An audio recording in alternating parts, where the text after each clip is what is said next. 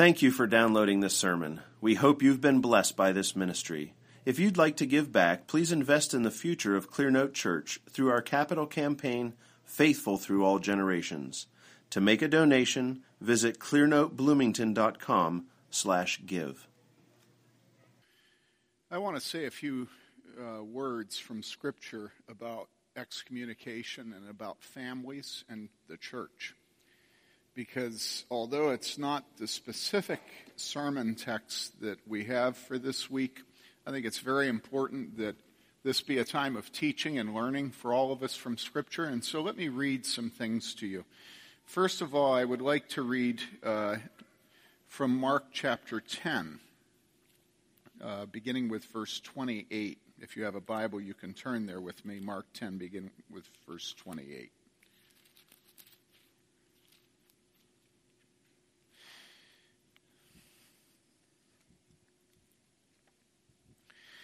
What has happened right before this is that a very rich uh, young man came to Jesus and uh, talked about his soul.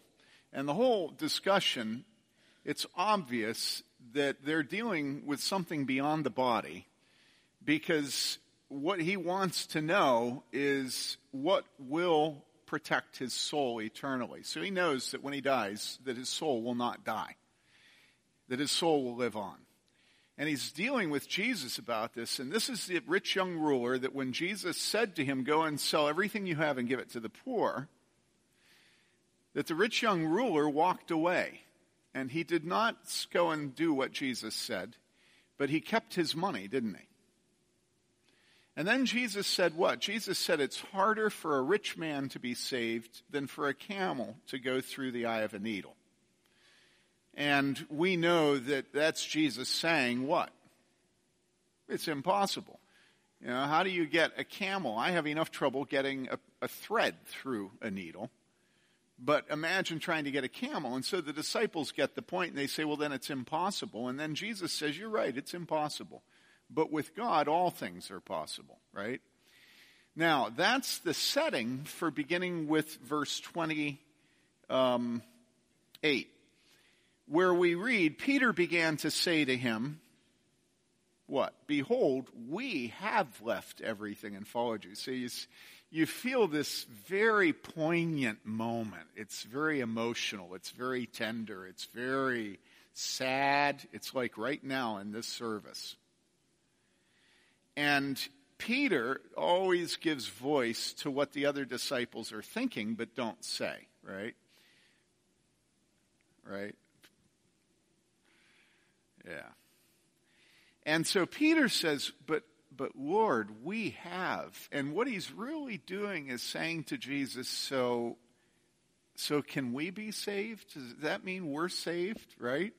I mean, it's obviously what he's thinking if he says, but Lord, we have left everything. And then Jesus says this very, very sweet thing. Jesus said, truly I say to you, there is no one who has left house or brothers or sisters or mother or father or children or farms for my sake and for the gospel's sake, but that he will receive a hundred times as much now in the present age, houses and brothers and sisters and mothers and children and farms. And then he adds that little statement along with persecutions. All right. And in the age to come, eternal life. So, Many who are first will be last and the last first. So what we see here is you have the rich young ruler and he turns and he walks away because he loves his money. And then you have Jesus standing here watching him and sad. And then here on this side of Jesus are the disciples, and they've lost, left their mother, their father, their son, their daughter, their wife. They've lost, left their farms. They've lost, uh, left their shipping, uh, I mean, their fishing ships, uh, boats. And they say, Lord, we've, uh, and he says, hey, you'll get it back a hundred times in this life and in the, the, in the life to come, eternal life. In other words, Jesus is saying, yes, yes, yes, yes. Now, is that because they gave up everything to follow Jesus? No, they gave up everything to follow Jesus. Why? Because the Holy Spirit's power worked in them. Remember, Jesus said, with, with you, it's impossible. So when they said, Lord, we've given everything up, they weren't saying, so, so will you reward us with eternal life? That is what they were saying. But Jesus had just gotten done saying, it's impossible with man, but with the Spirit of God, it's possible. Now, why am I bringing that up at this time? Well, let's read another text, another passage of Jesus. This is Matthew 28, beginning with verse 32. Matthew chapter 28. Matthew chapter 28. Matthew is the first gospel of the New Testament, the first book of the New Testament. Now, wait. Yikes. Maybe it's 18. Let's hope it's 18.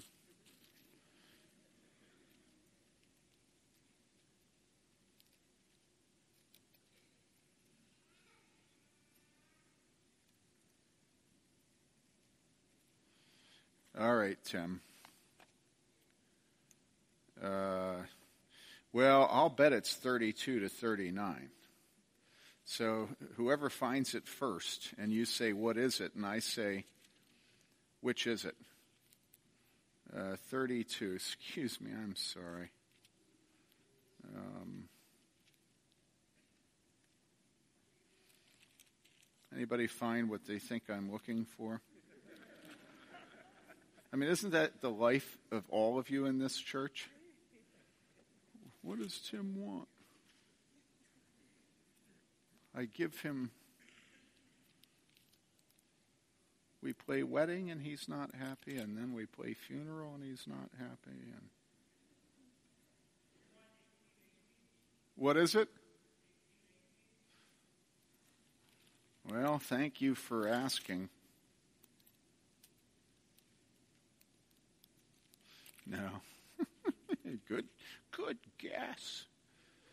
Okay. Um, it's the section where he talks about the sword. I wonder whether it's. Uh, no, it is Matthew, so it's. I've come to bring the sword. Uh, 28. Is it 8?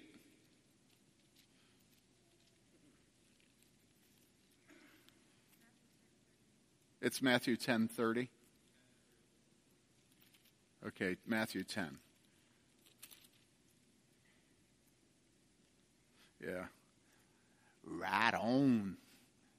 Two people got it. Oh, yeah, yeah, yeah. That's the reason that none of us will use smartphones for scripture. Yeah, except my daughter. Or I should say, Ben's wife. Don't worry, I know.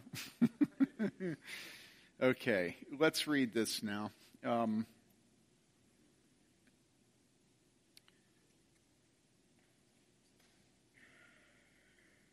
Okay. Um, let's start with 31 because that's the tender statement again from Jesus. Jesus says, So do not fear, you are more valuable than many sparrows. And then he says, Therefore, everyone who confesses me before men, I will also confess him before my Father who is in heaven. But whoever denies me before men, I will also deny him before my Father who is in heaven. What you've seen this morning is that the son of Tim and Ann Wegner has denied Jesus Christ. And so, will Tim Wegner acknowledge his son before his father? Do you understand? Mean, that's what Jesus says. Let me read it again. Anyone who confesses me before men, I will also confess him before my Father who is in heaven. But whoever denies me before men, I will also deny him before my Father who is in heaven. This is what every mother and every father who is a Christian goes through. Every single one. We realize that when Jesus says this, Jesus is saying, if your son does not confess me before you and before the world, then you are not to acknowledge him as your son before your Heavenly Father. Do, do you all get that? Now, let's keep going because you're probably thinking at this point I'm wacko, right? But let's keep going. Do not think I came to bring peace on the earth. It didn't come to bring peace, but a sword. Yikes.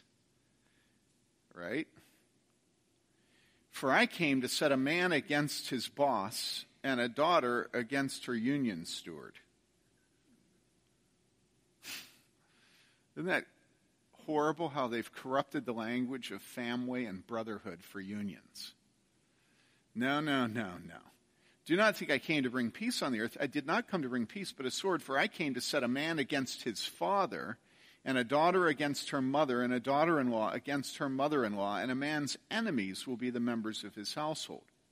He who loves father or mother more than me is not worthy of me.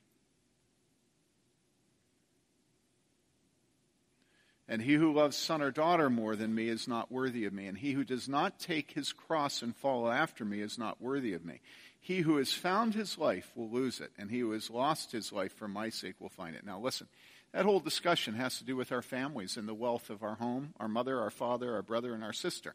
That's what Jesus spoke about before in Mark, and he equated it with giving up your farm. All right? What does a man love more than his land, right, Mike? Okay? And so, right next to land is put father, mother, brother, sister, wife, and husband. Right?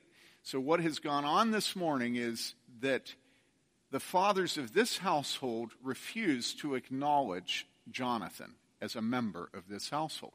That's what excommunicate means. This table, Jonathan may no longer come to. Do you understand me? Now, you, you, you all see my affect? It's just changed, hasn't it? Did you notice that? This table, Jonathan will no longer come to. Do you understand? You see, there's something going on there. What is it? Well, it's a father steeling his nerve to not let his heart overrule the glory of God. Do you hear that? I can be as tender as tender can be with you, but if Jonathan denies my Lord, he will not come to this table. Anymore. Now, your goal as a parent, as a father and mother, is to make it very clear to your children that it is appointed unto man once to die, and after that, the judgment. Every single thing you do with your child is aimed at preparing them to stand before the holy God, humbly confessing their Savior, Jesus Christ. Do you see this? Your goal is not to have a good old age with all your little granny kids around you. That's something that God gives us that we're delighted to have. It's a wonderful thing. It's a wonderful thing to be Thanksgiving around the table with all your loved ones. But if your wife denies God, are you going to acknowledge her as your wife? Remember, he says husband wife in here. I told the story yesterday in David's Mighty Men of a dear friend of mine and a, a, nationally known Christian leader, Godly. And his wife came to him one day, and she, she didn't go to church. And when he got home, she said, I'm done. I don't believe in Jesus Christ anymore. He did everything he could to get her to repent of her blasphemy and of her denial of Jesus, and it, it, didn't work. He went to a counselor, he begged her, he did everything he could. And then came the time, and he said, All right, I will give you the divorce you're asking me for. Why? Because the New Testament says if you're married to an unbeliever and, and they don't want you, you're free. And so he said, But I tell you something, I will only give you a divorce on the condition that you are done with your children. And from this day on, those children belong to me. I'll never forget him telling me that. And I thought, what a monstrous thing to ask a mother to do. And what a monster would ask that of, of, of his soon to be ex wife. And then I listened to him. And what he said was, you know, we, we, we worked at a school together, my wife and me, and he said, we saw all the time how children were ripped apart by their parents fighting over them after divorce. And so I said, What did she say? And she said, Yeah, I agree to that. And I said, Really? And she lived by it. He said, Yes, she lived by it. And when they reached 21, he said a number of them went ahead and had contact with her. And he said, That was fine. That was fine. But you see, this is a Christian man who, who does what? God. God. God. So often in this church, and I said this once like eight years ago, and all heck broke loose from you afterwards. You were so angry at me. So often in this church, I watch as families are divided over God. It's just so clear. To me, it's clear. I'm not saying it would be clear with my own family, but as I watch you, it's clear. And you'll see a marriage destroyed. Why? Because one of the partners doesn't know God. Husband or wife, they don't know God, and the other one does. And so the dividing time comes. Now, let me ask you in America today, when somebody says cult, what do they mean? I can't think of a better definition of a cult, as the world uses the term, than somebody who lives in this life for the life to come. Anybody who is motivated and examines their actions and makes decisions what they're going to do on basis of the life to come, the immortality of the soul, that's a cult. You understand? Because people look at you and they say, I can't explain your actions by monetary transfers, money. I can't explain you by familial obligations. There's something going on here that I can't get. I'm reading this book that is a dialogue between two intellectuals, both of whom are just absolutely pagan, no faith, no, no belief in God. And, uh, well, and also I just read an opinion by that guy in the, the Seventh Circuit, and you read him trying to define, to, trying to uh, define what religion is. And it's just hilarious because worldlings cannot understand anybody who has a commitment to something they can't see, you know? And so a cult is somebody that lives in this life for the life to come. A cult is any group of people who live together in such a way that, that they prepare for the judgment. Right? You with me? Now, the number two definition of a cult is any group of people who do something religious that requires people in the group to make a choice against their family. Right? I mean, isn't that? I mean, everybody thinks that's a cult. If any religious group ever divides a family, it's a cult. Why? Well, because the ultimate values are family values. You see? And so we have to be very careful when it comes to what Jesus himself says. How the world can read this and, and still refer to people who make a decision for God over their family as cultish is beyond me. I mean, you know, most Americans believe the Bible's God's word and Jesus is God's son. And here he said it. He said it. And you either have faith and believe what he said, or you will live in such a way as you will never be persecuted for being a cult. Okay? And Jesus will brook no competitors. He will not tolerate anybody getting in between him and you. Not your husband, not your wife, all right? Not your son, not your daughter, not your grandparents, not your pastor, nobody. Nobody can come between you and God. You will stand before Him alone. You won't stand with your grandmother. You won't stand with your husband. You remember after, uh, after, you remember after uh, Ananias was killed by God for lying? You remember this. That then she came in and then God led the church to ask her is this how much you sold your property for? And her husband be standing next to her. he was dead, but he was still there. You know, she had done what he had agreed to. He's her head. I always like to say this to homeschooling families. you, you understand? You know, because they always talk about patriarchy. And my husband's my head. Oh, yeah? Until he dies, killed by the Holy Spirit in the presence of the people of God.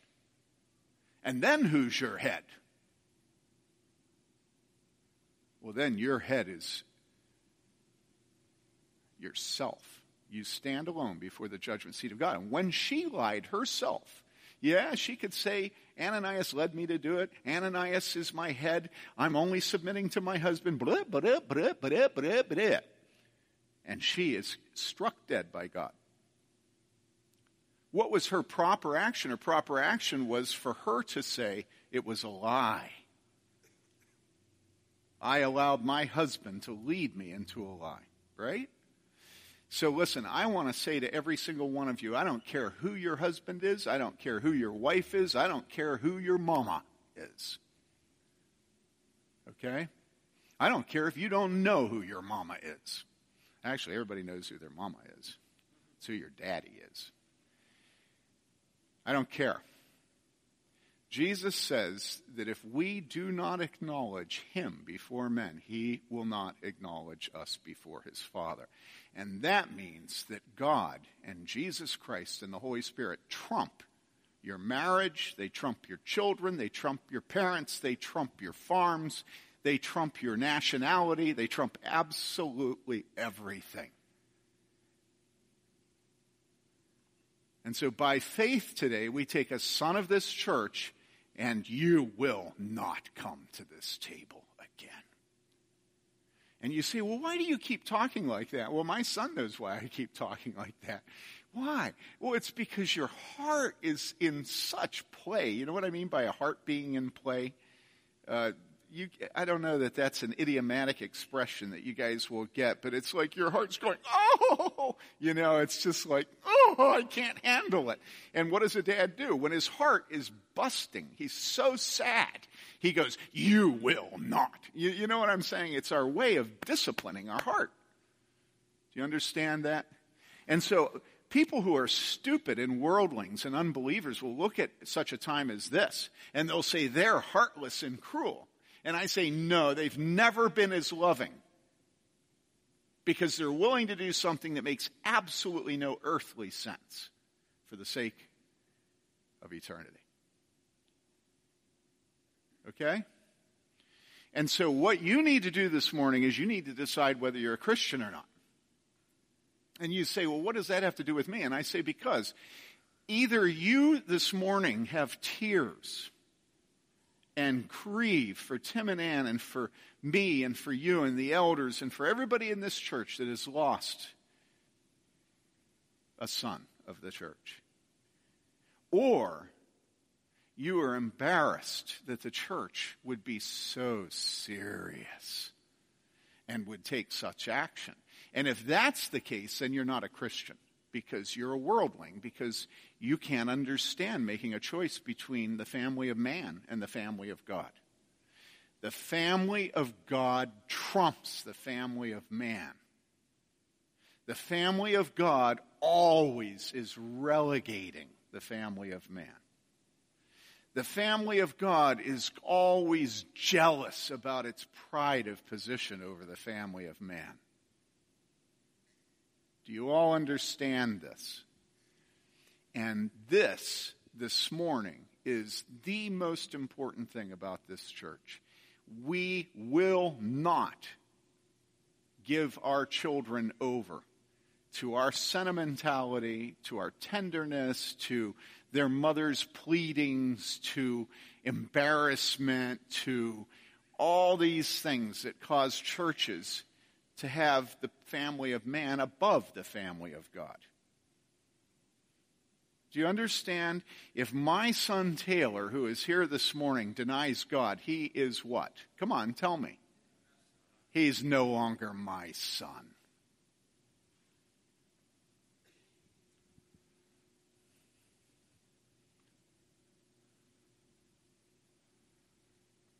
He is not my son. And you say, well, how could you be such a monster? And I say, no, I want to see him in heaven. And the only way I'm going to get him in heaven is if I give him up on this earth until God deals with him. And then the son comes home, and I'm the first one that sees him. And I kill the fatted calf, and we party. Right, Allie? Come on, say it. Right! right on. But we don't kill that fatted calf. We don't party. We don't have a banquet. We don't have a feast until Allie comes home. And until then, there's mourning. And if that's a cult, then I'm a cult. You're a cult. We're a cult. And I'm so committed to this cult, I'm going to go to the grave as a cult. You know?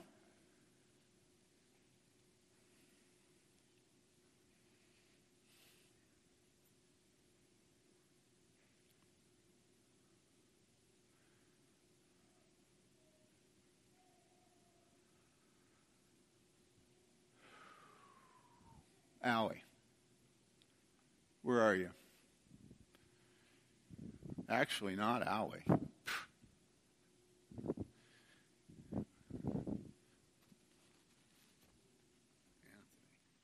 Would you stand up and lead us in prayer? Let's all stand and let's have Anthony lead us in prayer for Jonathan, okay? Over my gigantic ear. Dear Heavenly Father, I pray for Jonathan. I pray for his family. Pray that you'll watch over him and do your best to work in his heart through him, the people around him, and those attempting to communicate with him. I pray that you punish him lovingly for his sin, that you would show him that there is no other way. Show him that you are the only thing that can bring him happiness in life. Show him that he is what should matter most. His soul is what should matter most to him, and that glory to you is what should matter most to him. Work through his family, break down the walls that he is putting up around himself, because that is what he's doing. He's putting up steel, unbreakable walls, and you are the only one that can break them. Pray that you bring comfort to Tim and his wife, that they will know that to have faith in you, that you will work in him, and that you will bring him back if that is your plan. Pray that you watch over the rest of the church and that this will be an example to others that are questioning of you that there is no happiness without you, there is no real joy, there is no real family, and that this is only earthliness, that is only worldliness and sin that brings on the false happiness of what it is to be a non believer. I pray that you bring him back to us and that we use our own experiences to show him what it is to come back to you and the great joy it is to be in your presence, in the presence of your people. We pray in your glorious name. Amen.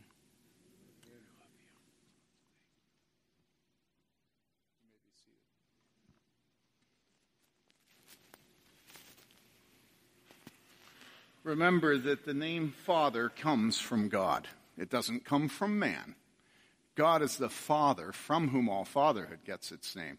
So he has pride of position. Right? God is our Father. Okay. Now, one other thing I want to talk to you about today, and that's our text from uh, from 2 Corinthians 9, and that's up on the wall. So if you don't have a Bible, you can read it there. Let's let's hear the Word of God. This is the Apostle Paul talking, and he's talking about an offering they're taking up for another church that's poor. So, a bunch of churches are collecting money to help, say, the church in Philippines after a disaster, but it was the church in Judea. And he says this, after he's talked about collecting the offering, he says, Now this I say, he who sows sparingly will also reap sparingly, and he who sows bountifully will also reap bountifully. Each one must do just as he has purposed in his heart, not grudgingly or under compulsion, for God loves a cheerful giver. And God is able to make all grace abound to you, so that always having all sufficiency in everything, you may have an abundance for every good deed. As it is written, He scattered abroad, He gave to the poor. His righteousness endures forever. Now, he who supplies seed to the sower and bread for food will supply and multiply your seed for sowing and increase the harvest of your righteousness. You will be enriched in everything for all liberality, which through us is producing thanksgiving to God. For the ministry of this service is not only fully supplying the needs of the saints, but it's also overflowing through many thanksgivings to God. Because of the proof given by this ministry, they will glorify God for your obedience to your confession of the gospel of Christ and for the liberality of your contribution to them and to all. while they also, by prayer on your behalf, yearn for you because of the surpassing grace of God in you. Thanks be to God for his indescribable gift. This is the word of the Lord. Now, I'm, we're looking at this today because last week you all gave for the capital campaign. You did a wonderful, wonderful job. And what joy we had. Okay? And I want you to note that God loves cheerful givers. And if there's one thing that's clear in this church, it is this church is characterized by cheerful giving. And it's been that way from the very beginning.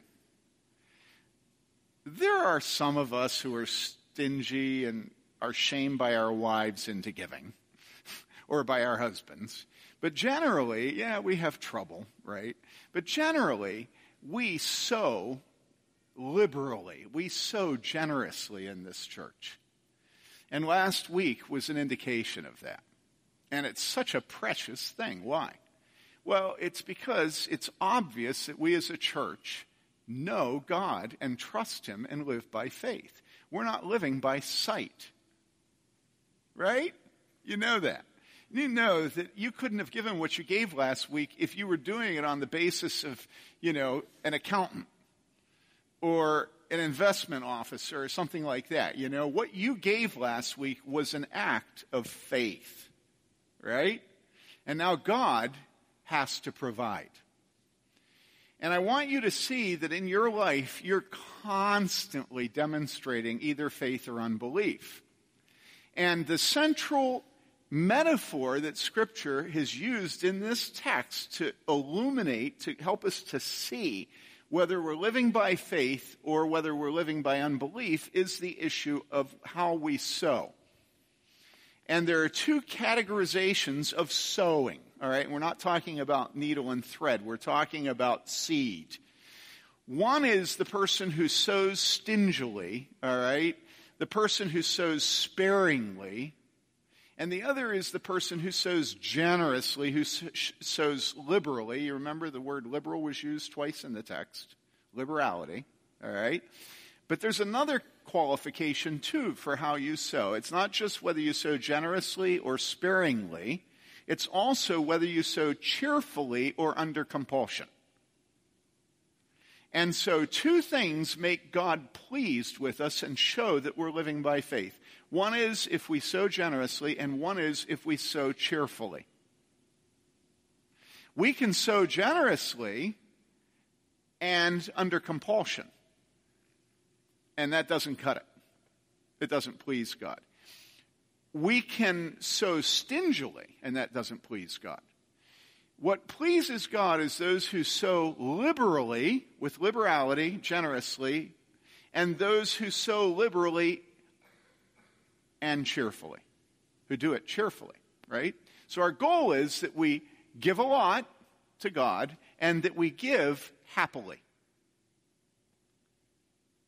Now, let me ask you this morning Jonathan is the product of a man who sows generously. Not always cheerfully, but generously. And mostly cheerfully. Now, what am I talking? I'm talking about Tim, Tim Wegner. Tim Wegner and his wife are known in our church for the couple that, as of this point, has been most generous in sowing. And you go, oh, come on, Tim, sowing is seed. Would you please stick to the text? He's talking about seed. And I say, yeah, yeah, yeah, that's what I'm talking about. And actually, the application that the Apostle Paul makes is the one that does, isn't literal, because he's talking about money. so I'm actually sticking more closely to the metaphor than the Apostle Paul is. They're both right, right? We sow constantly, don't we? We just never stop sowing.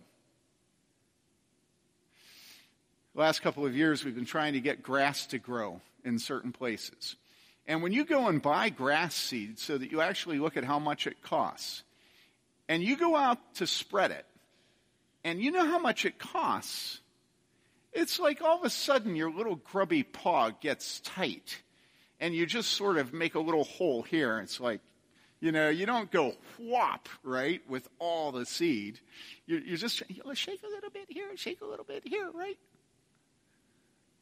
If you have a garden, you're planting beans. Well, I don't know. Should I put another little seed down or should I just maybe move over a foot?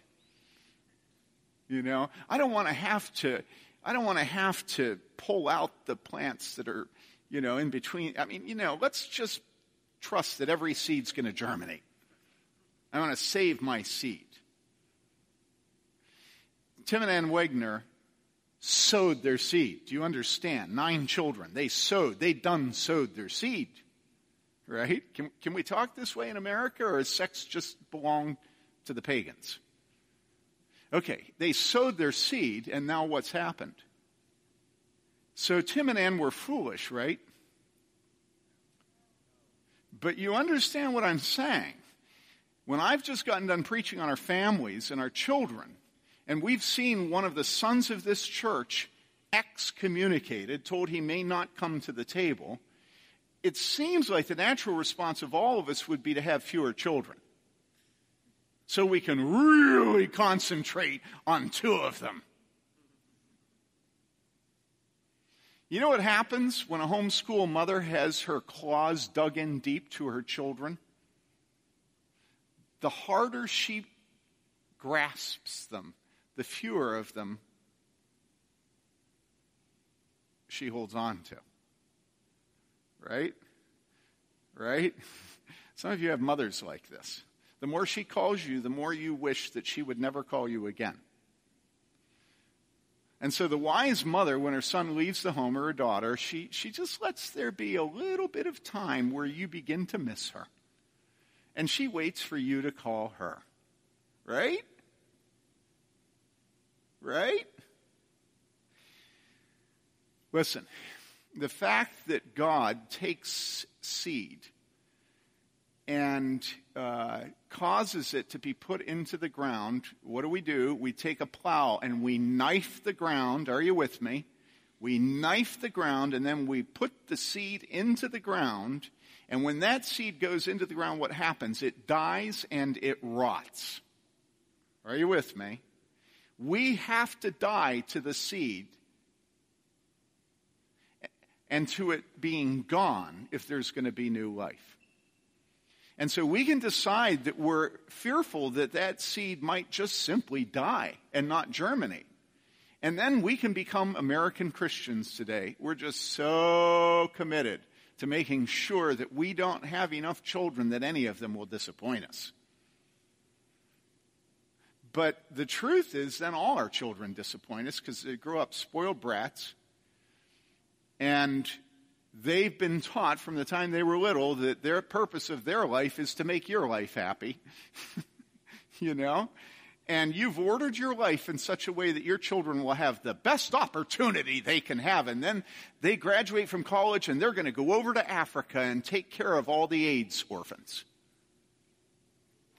Because why? Well, because nobody's ever taught them that they're just a drop in God's bucket and that nothing happens without God bringing the increase. Do you understand? And the fact is, whether you have two children or 10 or 20, nothing happens without God blessing it. Do you understand that? And so, if you look at this text, what does it say? Well, here's what it says. Okay. I am just I'm sorry. I'm, I'm back in Matthew now. All right. He who sows sparingly will also reap sparingly. Who sows bountifully will also reap bountifully. What God is saying is that when we take our hand and we go like that, that there's going to be a huge harvest. Why? Well, it's a principle of nature. No, that's not why. God is the one that causes the man who sows liberally to reap liberally. We're always removing God by giving chemical and physical and other explanations. But God is the one who makes the promise, and He's the one that will fulfill it.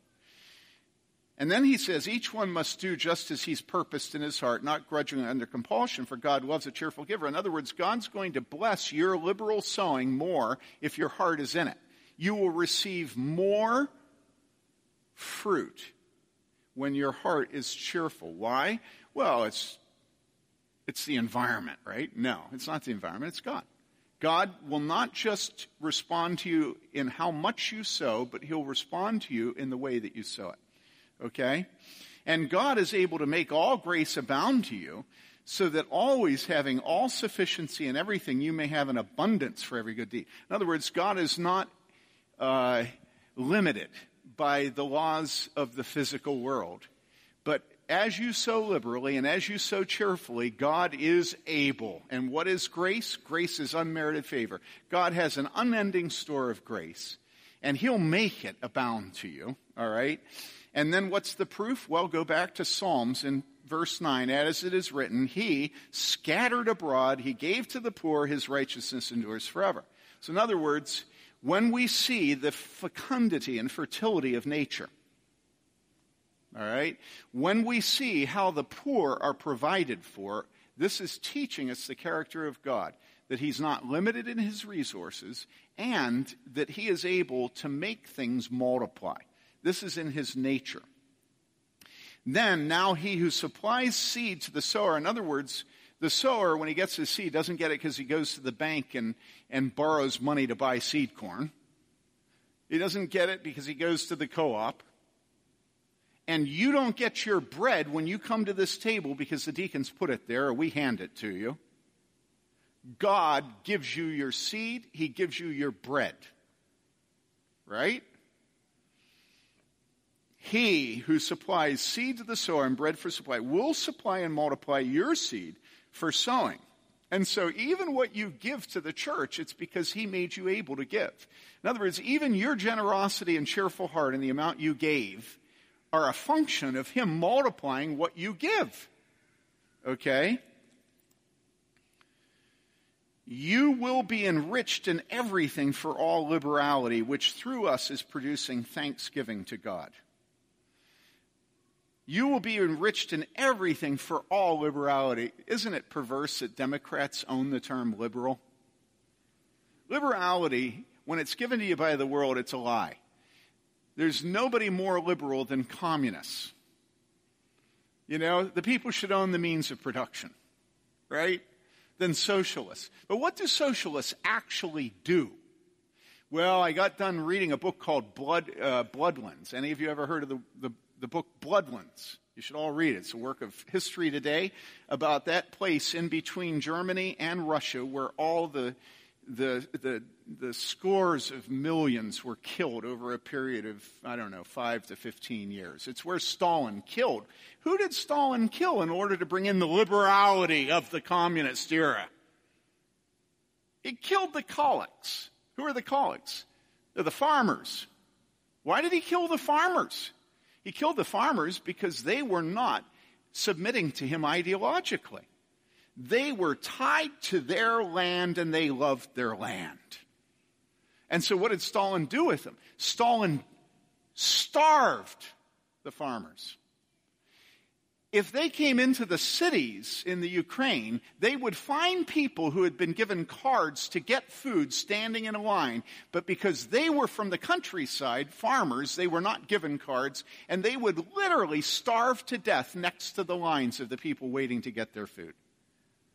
And this is liberalism. I mean, do you understand this? Liberalism promises you what it doesn't give you when it's man's liberalism. It promises you that you'll be enlightened. It promises you that you will be able to have everybody in the country, the poor and the rich, equally sharing, you know, from each according to each according, right? And then what happens? What happens is you have to break some eggs to make an omelet, says Stalin. How many eggs had to be broken? Solzhenitsyn estimated it between 60 and 80 million that communism killed just in Russia. Then you go over what? To Cambodia. Any of you know about Pol Pot? Huh? Read about Pol Pot? And what about liberalism in America? The defining mark of liberalism in America is abortion. 1.3 million babies a year have to die so that we can have our liberal enterprise. And they claim that they're the generous ones, and I'm the tightwad? Listen, Satan is a liar from the very beginning. It's in his nature. And Satan will always promise you that over at the university you'll get inclusivity. You'll get pluralism. You'll get liberalism. You'll get compassion. You'll get, gen- you'll, you'll get generosity. And then what happens is President McRobbie announces that he's going to have a wonderful celebration of Christmas. But he can't say Christmas because it has the name Christ in it. And so it's a happy holiday festival. Now, is that generosity of spirit? No, that's a tightwad. That's a man that can't even bring himself to acknowledge his cultural heritage. And I'm not mad. I just think it's hilarious, and I just decided to yell it just for the sake of yelling it, you know? I mean, it's just so ridiculous, you know? How about a little bit of inclusivity of cultural heritage, you know? Just for the sake of it, you know? no! This is so stupid. Liberals are never liberal. Christians are always liberal. Christians have invented hospitals. Christians are the ones that ended slavery. Christians are the ones that don't burn their wives on a pier when their husbands die. Christians are the ones that go pick the babies up on the rivers. I have a friend who was a missionary in China at the beginning of last century, and he told me how he grew up with the Christians in China picking up the little children that were abandoned on the rivers edges, the riverbanks. Christians are what? Come on, say it. I know it goes against your grain, but say it. Christians are liberal. We're liberal with our seed. We're liberal with our money. We're liberal with our arts education, liberal arts education. You know, here's an idea. Christians are the ones that are free to think thoughts. And those pagans can't even get out of a prison with their brains because they're so busy telling you what words you can't use and what thoughts you may not have. And there's nothing in this church I haven't heard and responded to with equanimity. Listen, God is the God of freedom. God is the God of generosity. God, our Father, tells us that from Him come down out of the heavenly lights every good and perfect gift. God is the one that invented the fecundity of middle America. Have any of you ever lived in California? Alex just moved back here. He was in the first service, and I said, Alex, because I moved back here from California, I said, Isn't it unbelievably fertile here? I mean, here's all this grass, and we've never watered it. You know, imagine California. And California is so tight. They're so poverty stricken that all they have is cars and bodies. I mean, that's basically Southern California cars and bodies and moving pictures. I mean, it's just awful. Sorry. You're from Northern California, though, right? Yeah, yeah. Northern California is a little bit more perverse. yeah, up there they call me a breeder. All right. And so God is a God, and, and I want to read this to you because it's just such an indication of, of God's liberality. You know, you know what liberals are always trying to do? They're always trying to get rid of man so man won't hurt nature. You know, they always have to protect nature from man. You know, that's, that's the definition of a liberal. You know? And so they tell a woman not to give in to her nature and have a baby, but to destroy her nature, and if one grows, to kill what grows so that they can protect nature. So apparently women aren't natural. Unless they don't eat gluten, right? Okay, oh, now that was a joke. All right. Now, listen to this. A team of astronomers the University of California, Berkeley, and the University of Hawaii used the Kepler Space Telescope to survey stars looking for a telltale dimming caused by an orbiting planet's cross between us and the parent star. They've been looking for planets in what astronomers call the Goldilocks zone, which You should explain that to them. I don't know that. You, do you know what Goldilocks is? They should read. They should read the story, and once they read the story, they'll understand it. Okay, a place that's not too hot and not too cold, and just the right size for life as we know it. And I'm editing the article because NPR ended that sentence with "for life as we know it." To evolve. You know? Okay, all right. Andrew Howard, one of the study's co authors at a recent news conference, estimated that, quote, with about 100 billion stars in the universe, that's about 20 billion such planets. That's so they estimate that there are 20 billion planets among the 100 billion stars that are in the sweet zone that can sustain life or can allow life to evolve, right? But some of you know that I lied to you. Because that 100 billion stars is only in our Milky Way galaxy. and boy, we, we better, we better really, you know, we better, I mean, you know, I mean, coal and oil and all this stuff, you know, we better, you know, And so they go on and say, that's just in a single galaxy. If the figure for potentially habitable planets derived by the team of scientists is correct, we could multiply the 20 billion planets by about how many galaxies? 500 billion. 500 billion galaxies. And so they estimate way we could have 1,000 trillion Earth like planets. and God's so stingy.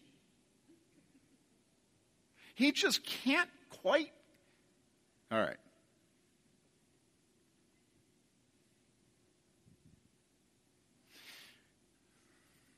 And that's, according to the article, only in the quote, observable universe. The observable universe. This is our God. This is the God we worship. This is the God that we confess before men without shame. This is the God that we give our money to. This is the God that we give our marriage bed to. This is the God that we give our children to. This is the God that we give our house, our grass seed, our garden, our property, our concrete, our cows, our land, and he says that he will take every single thing that we give him and he will multiply it as we give, and then he will pour back a hundred times what we give him. And so Tim and Ann are giving one of their sons to God now. It wasn't their choice. But they are choosing that they will stand with the Church of Jesus Christ. And so they're turning their back on their son. Will they get a son back? They'll get back a hundred sons. A hundred sons. How many of you are sons of Tim Wagner? And we've only started, we've only just begun. yeah, you know me too well. Yeah, it's Karen Carpenter. I don't have the ability of thinking without songs going through my brain, you know. Sometimes associations are unfortunate.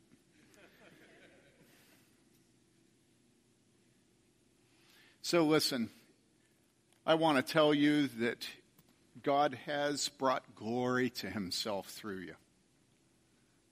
And you can trust him with your sons. You can trust Him. We can trust Him with the sons of this church, with the sons that you have. And just one final statement about last week. Good you. That's a Dave Carell expression. Good you. Good you.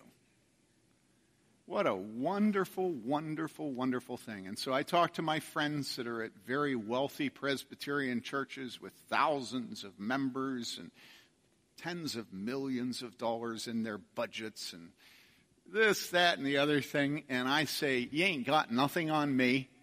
Why? Well, because I serve a generous church. I serve a cheerfully generous church.